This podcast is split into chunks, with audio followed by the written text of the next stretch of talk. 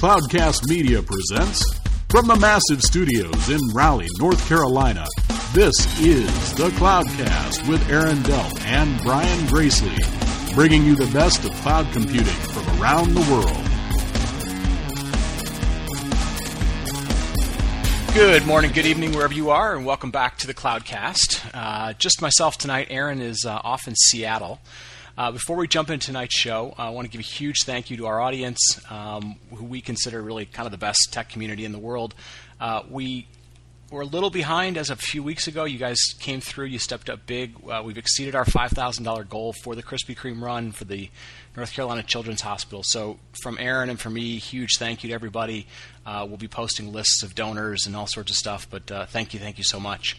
So, um, first I had to do thank yous, and now I've got to do apologies because tonight's guests are, are two guys who've been great friends of the show, uh, friends in the community, and two people that Aaron and I have been incredibly slack about having as guests on the show. So, uh, Greg Knieriemen from Speaking in Tech and Stu Miniman from Wikibon. Guys, welcome to the show, and uh, our deepest apologies for it taking this long to finally get you on the show. well, I guess it's a it's a pleasure and an honor now, right? Yeah, absolutely. So I can't uh, razz you anymore about it. We're, we're not we're not very good Southern gentlemen that we haven't invited you on any earlier than this, but uh, thank you both for coming on tonight. So so glad we can finally do it, Brian. Absolutely. So. Um, so you know, I was thinking about this because uh, one of the things we were going to talk about tonight was sort of like uh, uh, you know uh, disruption and, and things changing and commoditization and stuff. And I was thinking, you know, I don't I don't know a lot of little kids these days who have the name Brian, Greg, or Stu. So oh. just ourselves, we're becoming sort of dinosaurs from a naming perspective. That's an interesting observation. I've never thought about that like that. You got all sorts of you know. Uh, you know, everybody's little kid has to have sort of a common, you know, kind of a unique name. We used to have lots of Daves and Mikes and Gregs and Johns and Stews, and they just don't exist anymore. I'm going to change my name to Tyler then. There you go, or Forrest or something. Forrest. So let's so let's talk about distru- let's start by talking about disruption. You guys both uh, you know heavily involved uh, in the enterprise space, in cloud, in you know in tech, but you know you also kind of are involved um, you know with with what's going on in disruptions. Stu, you were well, you weren't necessarily out there, but you were covering the Open Compute project, uh, which is sort of becoming like the gigantic open hardware project. Um, what's going on? Is, is is all hardware completely commoditized at this point?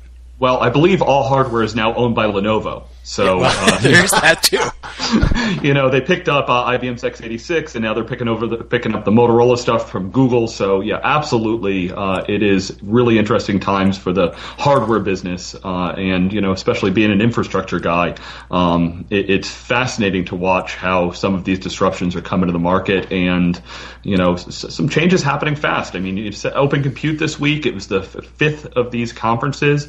Uh, Zuckerberg himself was on stage uh, talking about about some of the things there. And, you know, who would have thought just a couple of years ago, you know, Facebook is an important player in infrastructure discussions. So, uh, you know, it just kind of blows our mind. So, so Greg, you, you know, you you keep up with this a lot. Your your company, my company, we're both sort of to a certain extent in the hardware business. Are you yeah. seeing this trickle down at all yet into the enterprise, or are these just, you know, big shows for the web scale people at this point? Well, you know, I, have got some opinions of, of, about that show, and to me, in my opinion, it, it really is a great way for Facebook to get everybody to standardize on designs so they can buy hardware cheaper. Yeah, and, and the community at large benefits from that, I suppose. But I don't see many companies, enterprise companies, um, really buying those at scale. Um, there's a lot of commodity servers. Don't get me wrong, uh, but to to Facebook design specifications. I, I don't see it that much. I'm sure it's yeah. happening, but it, yeah, Greg, I, I and I, common. I, I, would totally agree with you. If you look at you know who this benefits today, it's Facebook. Microsoft made some interesting news that they actually uh, gave a design that they had applied for a patent to Open Compute. So Microsoft, obviously for Azure, wants to commoditize hardware too. Um, but it's these you know the web scale, hyperscale guys, maybe some of the big financials, and it will take a long time for it to even trickle down a little bit to the enterprise when we're talking about the uh, you know the, the OCP servers themselves. Yeah, that, that's what I'm trying to figure out. Is I, I get everybody who wants to compete with Google uh, in essence, right? Because they're they're you're you're competing on a you know pennies per click and pennies per kilowatt. But yeah, I, am kind of curious. Like, what's the what's the break even number? Like, how many servers do you have to have before this makes sense, or how many servers do you have to buy from someone like Quanta? You know, is it is it two two shipping containers full? Is it ten? Is it can you buy a half a shipping container? Like, where does it start? That's that's the piece I'm kind of curious, and I never really hear that discussed anywhere. Yeah, and, and Brian, it's actually something that I, have been keeping an eye on. Uh, if you talk in the, uh, the, the networking space, you know, white box switches, what Cumulus and Pica8, some of those guys are doing.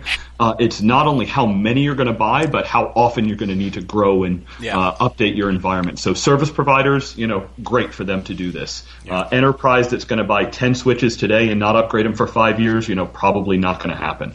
Uh, so it's that, that rate of change and the growth. If you're not uh, deploying, you know, racks and racks and racks of stuff or building new data centers on a regular, fairly often basis, uh, you know, this might not be for you, you know, today or for the next year or two. Yeah. So it's it's interesting from like a hobby perspective, right? Yeah. To see how they're boiling this stuff down. Yeah. Um, and I think there's a lot, lot to be learned from that. So I don't, I don't mean to diminish it that way, but I think the, the, the end benefit directly to the enterprise is, is quite a way off. Yeah, I mean, I, I, could see the other the other side of this. I could see this benefiting somebody like Dell, who you know sort of has said, "Look, I, you know, I'm, I'm, more in the supply chain business than I am in the in the technology business for servers and so forth." And you know, I could I'll take advantage of sort of in essence free R and D or free engineering. Doesn't mean I necessarily have to sell it at that scale, but but they may be one of the ones from a name perspective that could take advantage of this. Yeah, and, and, actually, one other thing I'd, I'd, put on that when enterprises look at this and they say, "Gosh, I'm not going to buy an OCP server, or I'm not going to build to the web scale." Um, there was discussion about data centers in general and how do you get you know really low PUE with the right power and cooling and everything. And if I'm not going to take advantage of that myself, maybe I need to go to a hoster or a service provider or use services that use those technologies because they're going to be much more energy efficient and in theory should be a lot cheaper than what I could do in house too. Yeah, yeah. Now, now, Greg, speaking, you know, Stu mentioned uh, Cumulus. Cumulus is a some guys we've had on the show, but your your buddy Michael Dell made a deal with them this week where he's you know he's basically he's basically saying I'm going to take um, Cumulus, you know, these guys who make uh, network software, right? They're in essence they're going after like Cisco's iOS market, yep. and he's going to put it on top of the networking hardware that he bought. So, you know, it it kind of begs the question, like, what what is Dell's strategy going to be around these types of things? Are they going to be a hardware company per se? Are they a are they a hardware innovator? Are they are they just a supplier when they make deals like this? Like, where do you because th- you cover Dell pretty pretty uh, you pay attention to them quite a bit. You know, like where where are they going with these kind of moves? Yeah, I think they're reinventing themselves like a lot of companies are right now. If you look at IBM, for example, they're dramatically reinventing themselves. Yeah. Uh, I think Dell's doing the same thing, and I think that was the primary driver for them going private. And I applaud them for doing that. I, I think they the changes they have to make, they had to do that without the scrutiny of being a publicly traded company. I think that's what probably is going to distinguish them from HP moving forward. Right. That you know HP can't make those. They they can't turn that ship as quite as fast now as Dell can. And I think that's I think I think all all of this that, that Dell is doing is, is kind of uh, you know obviously part of that plan that Michael has to, to reshape the company and refocus the company.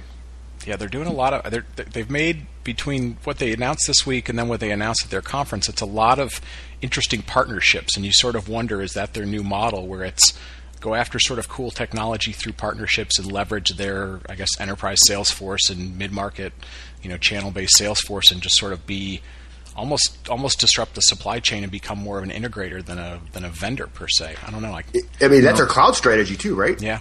I mean, so it, which I think is really interesting. I, I don't know how it's going to work out for them, and I, I don't want to make any predictions about it.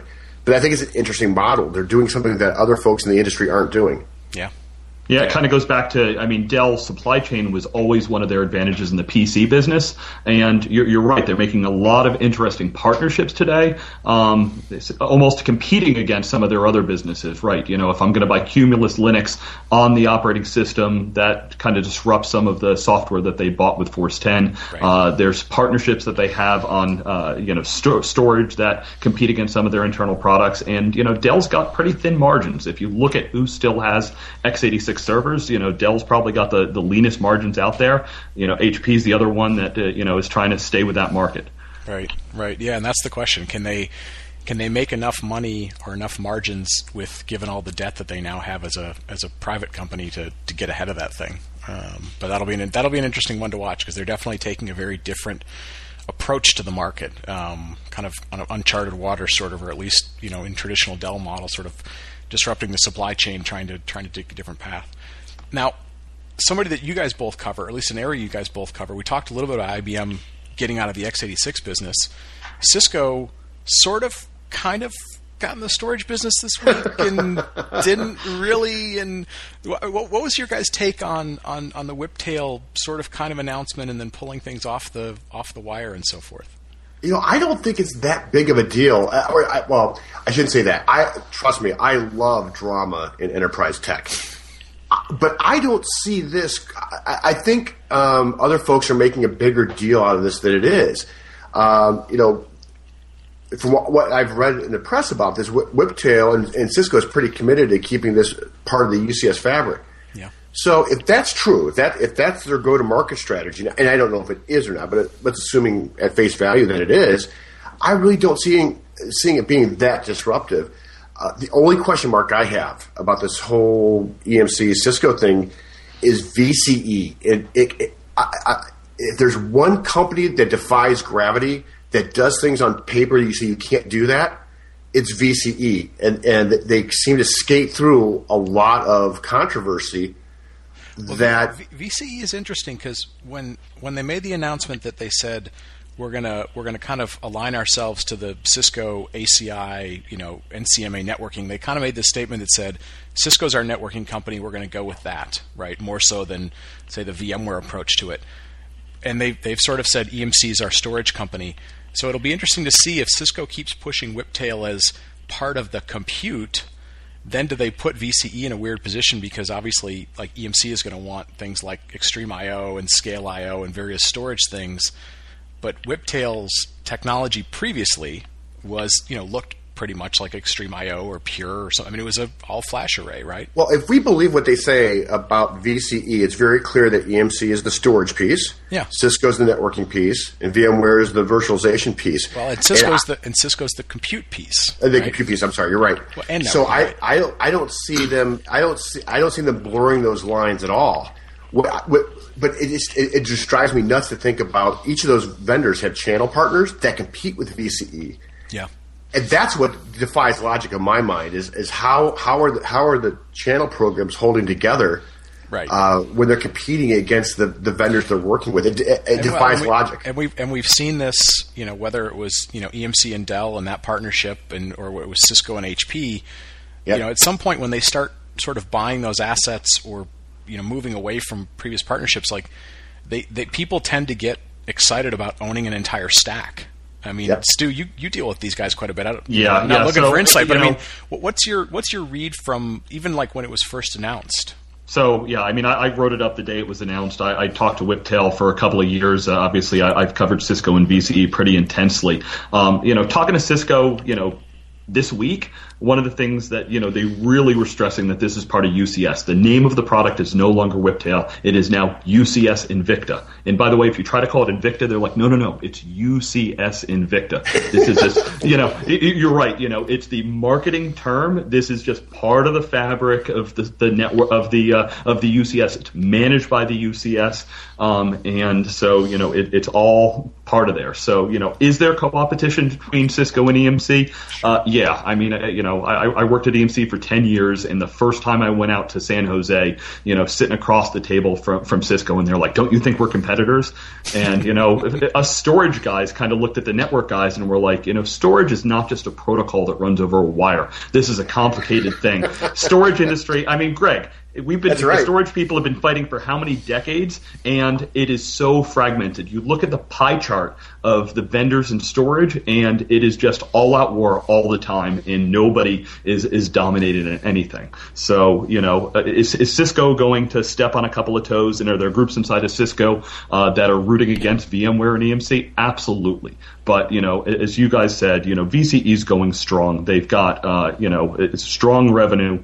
Um, you, you know I, I, I, didn't have a chance to read the EMC earnings this week on it, but you know it was it was well over a billion dollars worth of revenue that VCE is doing, and they're just you know chugging along. Yeah. So you know, and it's it's not only the EMC relationship. I mean, you look at Cisco; they've got billions of dollars of networking pro- products that they are selling, and UCS especially with their partnerships with EMC, with NetApp, with HDS, with Nimble and Nimbus and Tegile and everybody else out there. So, you know, while Cisco did alienate uh, all their server partners back when they launched UCS. Um, I, I, think it's going to be really hard for them to go full hog into storage, despite the fact that flash is critically important to the compute, and therefore they've got to have that UCS Invicta piece to be able to build some architectures from the compute layer. Yeah, yeah. And Brian, I, I think that you're look. People are going to call me crazy. I think at some point Cisco and EMC are going to merge. I think it's inevitable. I think it's either going to be the bloodiest divorce you've ever seen, or or it's going to be uh, this Uber marriage to create the next IBM. Yeah, it, it, you know the the thing I was looking at some numbers the other day, and and you know you look at the big six or seven or eight kind of enterprise vendors. I mean, they're all sitting there with with somewhere between ten and forty or fifty billion dollars. So I mean, it's not it, it is crazy, but it's not completely crazy that something big could happen. Now, whether yeah. it's whether it's that or something else, who knows? But there's a lot of people sitting on a lot of cash that, um, you know, oh, yeah. the, the, the, game is getting very interesting, as they say. So, uh, so, so kind of staying in that space, you, you know, Stu, you talked about Flash. We, we sort of have these three big trends going on around whether it's infrastructure or storage. You've got all Flash, you've got hyperconverged, and you've got software defined, and you've got folks like Pure just picked up 150 million dollars, Nutanix just picked up 100 million dollars. You've got people freaking out about you know uh, VMware potentially getting into the storage game with things like vSAN. Like, which of those things, what do you see as the most disruptive? Are they are they all really disruptive? Is this you know, I know Greg, you talked to you were talking to Chad about it. You know, kind of the, the dollars and cents of it. What what are you seeing? Because you guys cover the storage space even more than I do. What, which which one of these is the big one to watch?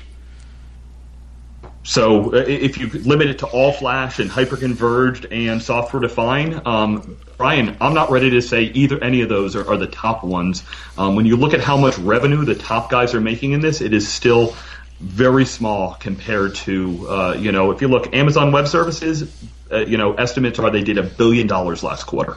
You know, that's huge. I mentioned yeah. VCE did over, you know, is a billion, billion and a half last year. Um, you know, love some of the hyperconvergence technologies. You know, they're getting in the range of a hundred million dollars a year. Um, the all flash arrays are a small part of the overall flash market. I mean, flash is huge. If I was to take flash, is you know the, this major wave that's totally changing the way uh, that storage architectures are going. We're five years into it, and we still think there's a lot uh, to go. Um, I, I so, think you've.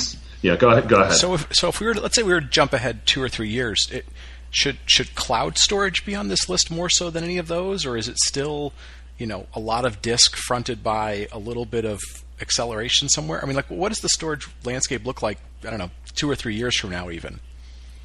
Yeah. Is it, so is it, is it so fragmented that you can't really pick, or does it does it feel like it's moving in a certain direction?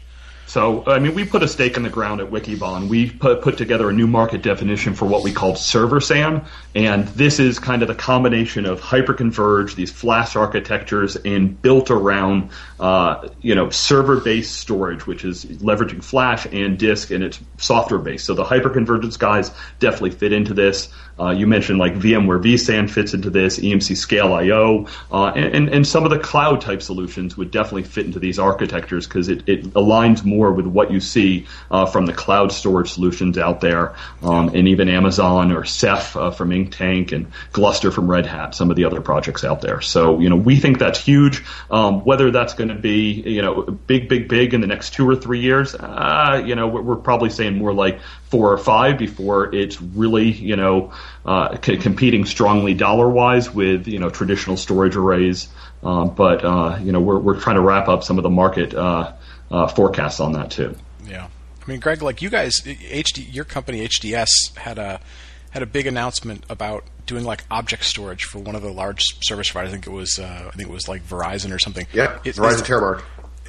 That's the that's the one segment of storage, at least from sort of folks that have been in storage for a while, traditional storage that doesn't get talked about. Is that is that kind of the dark horse? I mean, you think about all the new applications, how much, you know, how many billions of objects people like Amazon talk about. I mean, is, is object yeah. the, the next big thing that that people aren't really talking about that much?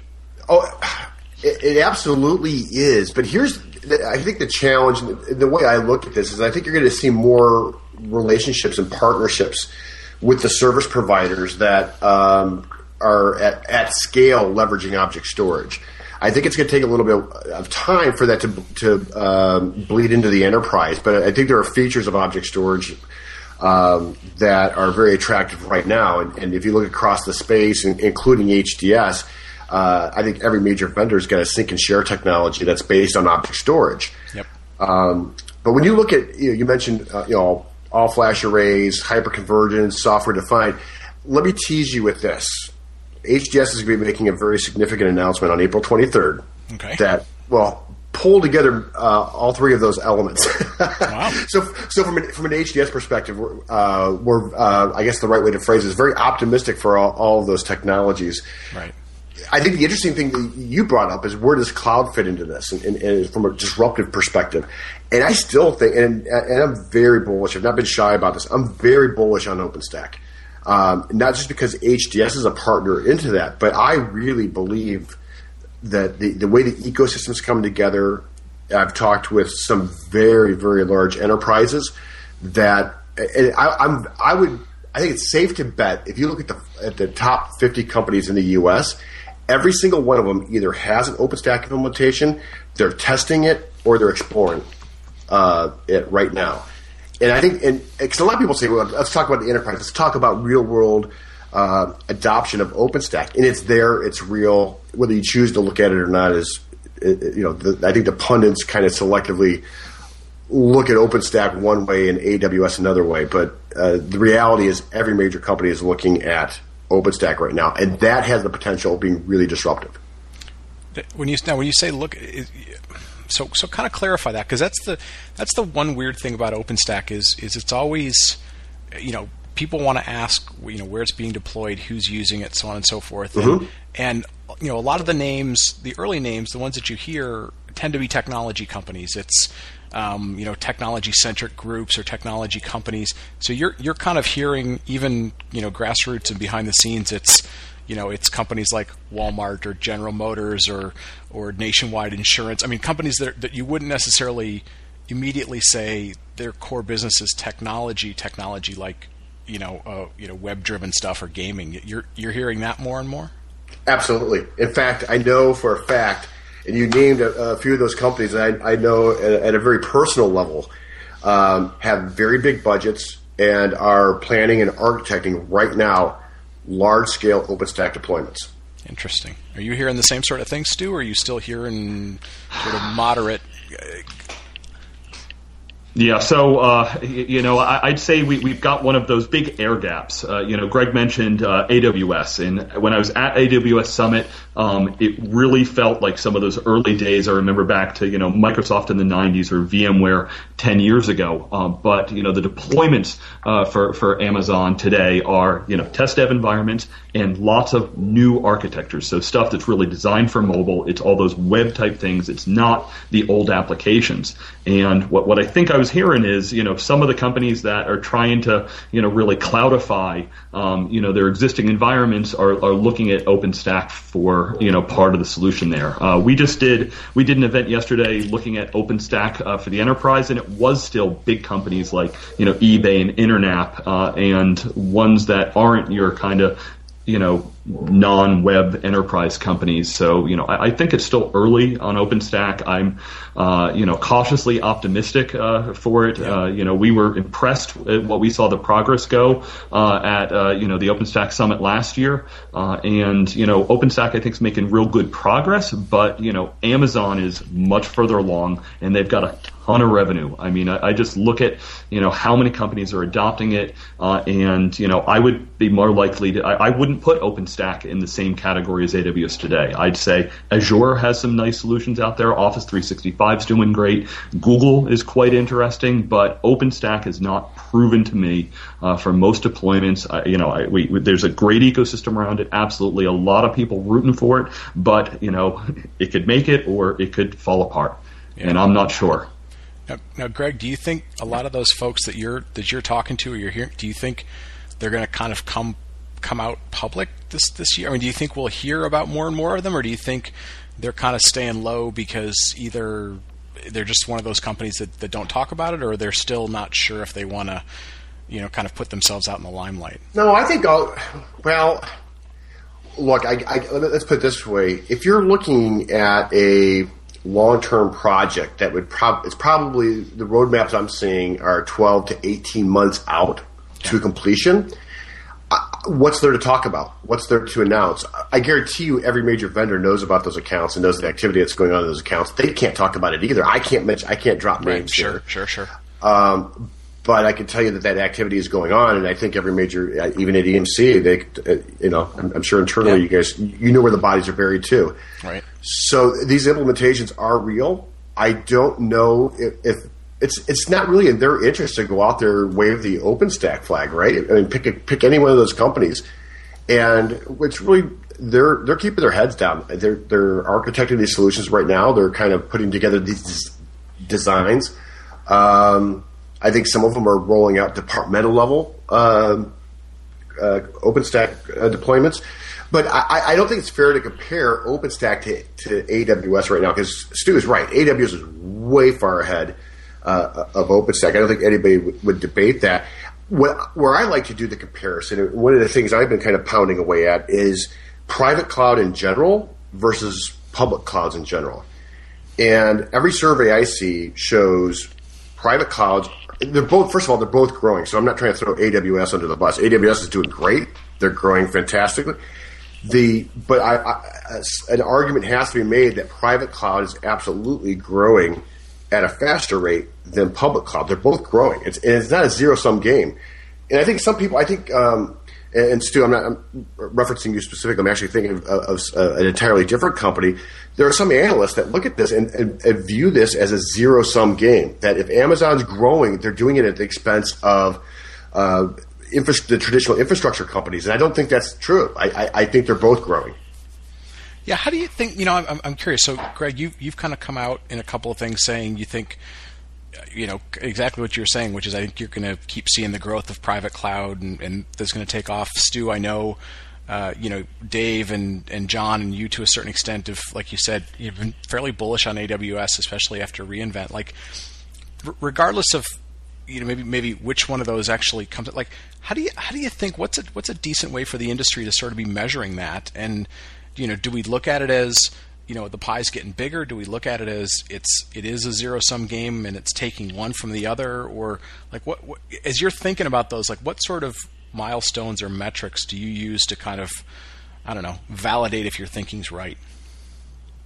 Yeah, no, that, that's a great question, Brian. And, and, and first of all, uh, as, as, you know, we, have been bullish on cloud overall. It's not just you know public cloud. We think hybrid cloud uh, is the way most companies are going. Excuse me. Um, and uh, you know it really depends on your application. So we've been covering a lot of you know the private cloud solutions that are going out there. So covering the shows covering what they're doing. So it, you're, you're right. It's tough uh, to kind of decide you know how, how, do we measure a metric? Because uh, you know to greg's point private cloud's growing. But if i go to look at you know netapp or emc or hitachi or dell or ibm um, trying to define what is a private cloud and what is just kind of a repackaged version of what they had before uh, it's a little difficult. Yeah. Um, as opposed to public cloud, it's pretty easy for me to see. Here's well, Amazon's not quite sharing it, um, but you know, SoftLayer is a separate product in IBM, uh, you know, and we can go to the service providers and see what they're doing. So measuring private cloud's difficult. Um, so you know, I, I think you know one of the things we'd measure really is are people making a migration with their applications? Because as we know, that's one of the big differences between the private cloud and the public cloud is, you know, am I, I'm, am I just taking what I have and pushing it somewhere, um, or am I redesigning what I had? Uh, so you know there, there's comp- there's people that measure that kind of the software adoption, the, the refreshes there, and, and, the architectural changes. So you know if we see companies like Pivotal really starting to you know grow and make traction, um, you know I, I, think we're going to see less in you know private data centers, uh, and that, that's it's, I think you know a great debate is you know if we look out five years from now, is it going to be 20% in the public cloud or 20% in the private cloud? And you know it, it's it's exciting times to watch this space. Yeah. Are you Greg? Are you are you kind of uh, try and be kind of a purist in terms of the definition of private cloud, or how do you like? No, I, I think that's tough, and I think I think it's a little unfair too. And I'll, and I'll reference that there was a recent Forrester report that I, I saw that kind of validated the growth of private cloud, but the caveat to that was uh, when they asked them about specific features of a private cloud. Uh, let's use uh, uh self-service as an example. Well, not and I know I'm going to get lots of blowback for this. I think if you're incorporating elements of that of the traditional uh, definition of, of what a cloud is, but you're not doing all of them, yet the way you, you, the way you've deployed it helps you deliver IT as a service internally, and, and, and that's good enough for you to call it a private cloud. I think that's good enough, and this it reminds me probably uh, I don't know Stu would probably know I would say probably going back eight years ago when people were trying to measure the adoption of virtualization. And they said you know and, and people were, splitting hairs. Are you, are you, well you're not really putting mission critical apps on VMware. You, you know you're only putting your, your, your second tier or third tier apps on it. And trying to trying to split hairs and make all these distinctions when at the end of the day look look at where we at where we're at in the enterprise as far as virtualization goes. Are we we're not splitting those hairs anymore and I think the same thing is true for private cloud. I think you know, we, we, and I, I, realize why it happens. We've got to apply some sort of criteria to the measurement so that we can be accurate in what we're talking about when we talk about adoption. But I, I think it's a little unfair, um, you know, that, that if you can't check off every box off the list of how you define a cloud, then it's not a cloud. I, I think it's, it's a higher level than that. I think it's about de- delivering IT as a service um, by the definitions that are established by that enterprise, not by an analyst. Yeah, no, I, I can hear that. It's you know, it's sort of you know, it's kind of like uh, people getting crazy about diets, and if your goal is to lose ten pounds, do you have to be a you know full blown P90X paleo, or can you just you know, right. run a little bit more and, and lose ten pounds? And uh, so, well, I, I, want to I want to touch on one last thing, and, and, it's sort of two things. You know, there was a there was an announcement today, or at least a semi leak announcement that that Microsoft's got a new CEO. Um, unfortunately, I don't think it's it's your buddy Greg Farley, although we you know we might Mark enjoy Farley. that. Mark Farley. Mike Farley. I had Farley on my mind, and I I've got that common name thing on my mind. But yeah, so it's not Mark. Um, but it's uh, it's this guy Satya Nadella, which is going to take me a while to get used to. Um, that's coming from their cloud group, which is I've seen him speak. He's a you know he's a fantastic speaker. He's obviously yeah. an incredibly intelligent guy and articulate and, and well thought. But he also comes from the group that loses the absolute most amount of money for Microsoft. so what is I mean like and, and is that more know, than the gaming division? Well, I think it's I think it's all under online or you know, but I mean, what is, what is this? You know, if it, if it turns out to be true, like what does it what does it say about Microsoft? I mean, is this is this one of those moments where they go, you know what, the world is is is flipping over to online services and and we're going to get serious about it, or is this just the best guy they could find because they couldn't get the guy from Ford and all these? I mean, like what, what at a high level, what is what does a hire like this say about where Microsoft's going? Who wants to take that first? Go ahead, Greg. I'll let you start. I, I, think it's outstanding. If, if it's true, I think it's an outstanding move from Microsoft. It, it really kind of sends the signal about this is where we're heading yeah. as a company. Now, you know, privately, I, I kind of think about it, and I, I, I, still uh, uh, think about this on, on both sides of the coin. A lot of folks have speculated that Microsoft might be better being split up and where they can focus um, on all their different competencies uh, better as opposed to the one Microsoft strategy. Um, and I think that's kind of interesting. I, I guess I'm, I guess I'm less interested in who the CEO is and more interested in are we going to see a, a, one Microsoft strategy or are we going to start seeing um, some of these different groups inside the company uh, start acting more independently? Right, right. Yeah, and, or and, and I, I guess my take on this is, you know, it, it's it's kind of interesting, especially for those of us in the enterprise space, that you've got a guy that knows enterprise. Uh, yeah. Uh, the big question I would have is, you know, we really haven't seen a company that's able to span between enterprise and consumer and do it well. It's just failing everywhere. Uh, yeah. So, you know, to Greg's point, you know, absolutely, it might make some sense to split it up, but you know not sure that that's going to happen. And you know, I talked to a couple of friends of mine that really track Microsoft closely, and they're disappointed that Microsoft didn't go outside for this um, because they, they felt Microsoft needed some new blood. Um, but you know, I mean, cloud, obviously, you know, we're, we're keeping a close eye on it. Uh, I, I, interviewed Brad Anderson uh, earlier this uh, uh this month, and uh, you know, he said, you know, Microsoft spent 15 billion dollars on building their cloud. Of course, that includes things like the Skype acquisition and everything right. they're doing with Azure and other acquisitions. So, um, you know, we'd yeah, love to see, you know, what happens here. Yeah, I mean they're an interesting. I mean, obviously they've they've they've got more money than God. They they know how to make money. They continue to make money. I, you know, I mean, of any of any of these guys, other than maybe Google, they they have the most cash. And like you said, Greg, if they if they broke themselves up, you know, some of those divisions are are pretty interesting from a competitive perspective. But the, you know, the other thing that that'll be interesting is they're going to have to figure out do they just completely scrap this whole plan that Ballmer had? You know, this sort of we're going to be a services and hardware or services and devices company. Yeah. go back to being a software company. You know? you know, I think the really interesting thing here, and uh, word has started to leak out tonight that Gates is gone. And, you know, of course, I, my love for drama in this industry, if, if, if Microsoft was going to get broken up, the first step of that would have to be Gates leaving. Yeah. Potentially. So I don't. You can't read too much into that. I mean, it, change is going to happen eventually, um, but I think you know this could be one of many signals that we see that gives us some indication of the direction Microsoft's going to go in the future.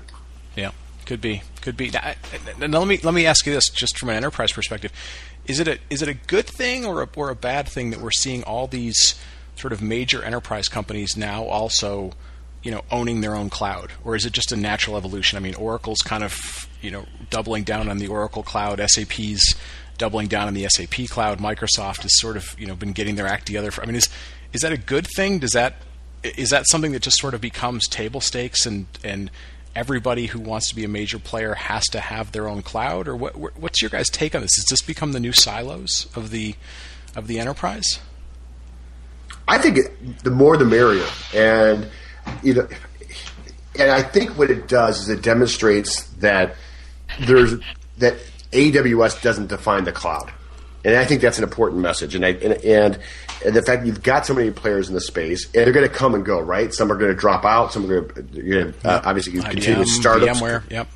Yeah, people are going to come in and out of this game, and I think it's I think it's good for innovation, and I think it's good for the enterprise, and ultimately it's good for the end user. Um, so let me give a slightly differing point. Uh, you know, I'm all for competition, but you know, we really think that you know, like the idea of some more of a community clouds. If you look at if I can bring together people with similar data needs uh, and be able to have access to it. So the New York Stock Exchange, uh, you know, has been talked about a lot as to how they've got uh, their industry data together. If I can go to some of these mega data centers like a Switch or an Equinix, uh, who direct connects into Amazon or uh, Uh, you know, others that can build data centers where I might even be having my private information that you know I maintain it. I choose what equipment I have, but be able to cross connect to uh, large amounts of data. Uh, we think that's uh, pretty powerful. And if there's a hundred big clouds out there, that's going to be tougher to do. Uh, so we would see a fewer number of, of, large clouds being able to benefit leveraging that data. Um, not saying that you know everything goes to necessarily Amazon or Google, but uh, you know it, it's tough to move information around uh, and therefore, uh, you know, we, we see, think that there should be smaller number of players ultimately, um, or at least some aggregators that pull some of these together. There's there's some of those you know kind of cloud consortiums out there uh, that can help interconnect uh, what what's happening out there. Yeah, and and those may end up being big OpenStack clouds if they get their their interoperability right together. Woo-hoo! There you go. There's interoperability in OpenStack. oh. wow. Well, c- come on, Randy Bias is going to listen, and you know. Come on, guys. Look, Randy. uh, Well, look, uh, Randy is super intelligent. I have a lot of respect for him, and you know that whole API debate. I kind of was like completely polar opposite from him, uh, and, and I was very naive about it. But you hear Randy explain, you know, the benefits of of an OpenStack API uh, that was compatible with Amazon, not as a means of migrating to Amazon, but how about migrating off of it? And I think that that really got me opening up my opinion on this a little bit because you see a lot of test dev work happening in AWS. And I think one of the challenges that you see is how do companies uh, that that get past that test dev stage, but they want to bring it in house, how are they doing that? And I see that possibly being one of the keys to it. Who was it, Stu, uh, at the conference yesterday that uh, that made the, the comment that uh, they wouldn't be surprised if uh, if AWS did at some point uh, adopt OpenStack APIs.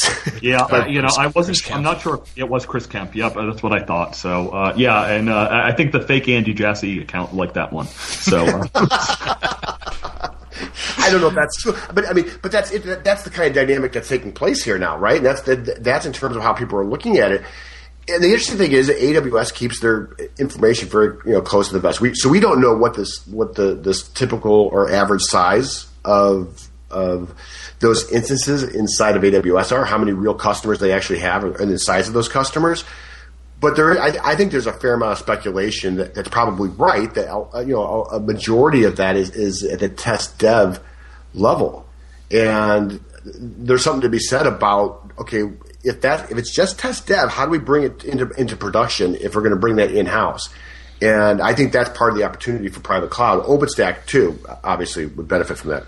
Yeah, and I mean to build on that point, Greg. You know, even if we're not talking test dev, you know, there there always comes this point where you say, "Do I want to rent this or do I want to own this?" Yep. So, you know, Eucalyptus has been working with Amazon for you know many years on this, and you know, we need to be able to, you know, no matter what cloud I choose, I, I need to understand kind of that data portability, um, so that you know if my cloud shuts down or I change or I want to have uh, you know switch to a different vendor for functionality or price or whatever, uh, I can move that, and you know. We, we've had this vision for a while that cloud should be much more flexible for allowing me to go in and out, and we're really not, you know, taking too much advantage of that yet. Yeah, not yet. Yep, long way to go. So, last question, Stu. I'll ask the last question to you guys. Thanks so much for the for the conversation tonight. Uh, Super Bowl's coming up. Um, my team and Greg's team are are so far out of this. We I don't know, Greg, I, Greg, I don't know that you care. Stu, I know you're a, you're a diehard Patriots fan. Give us give us some sense of what, what's it like to root for a good NFL team? Because Greg and I have no idea, no, absolutely no clue.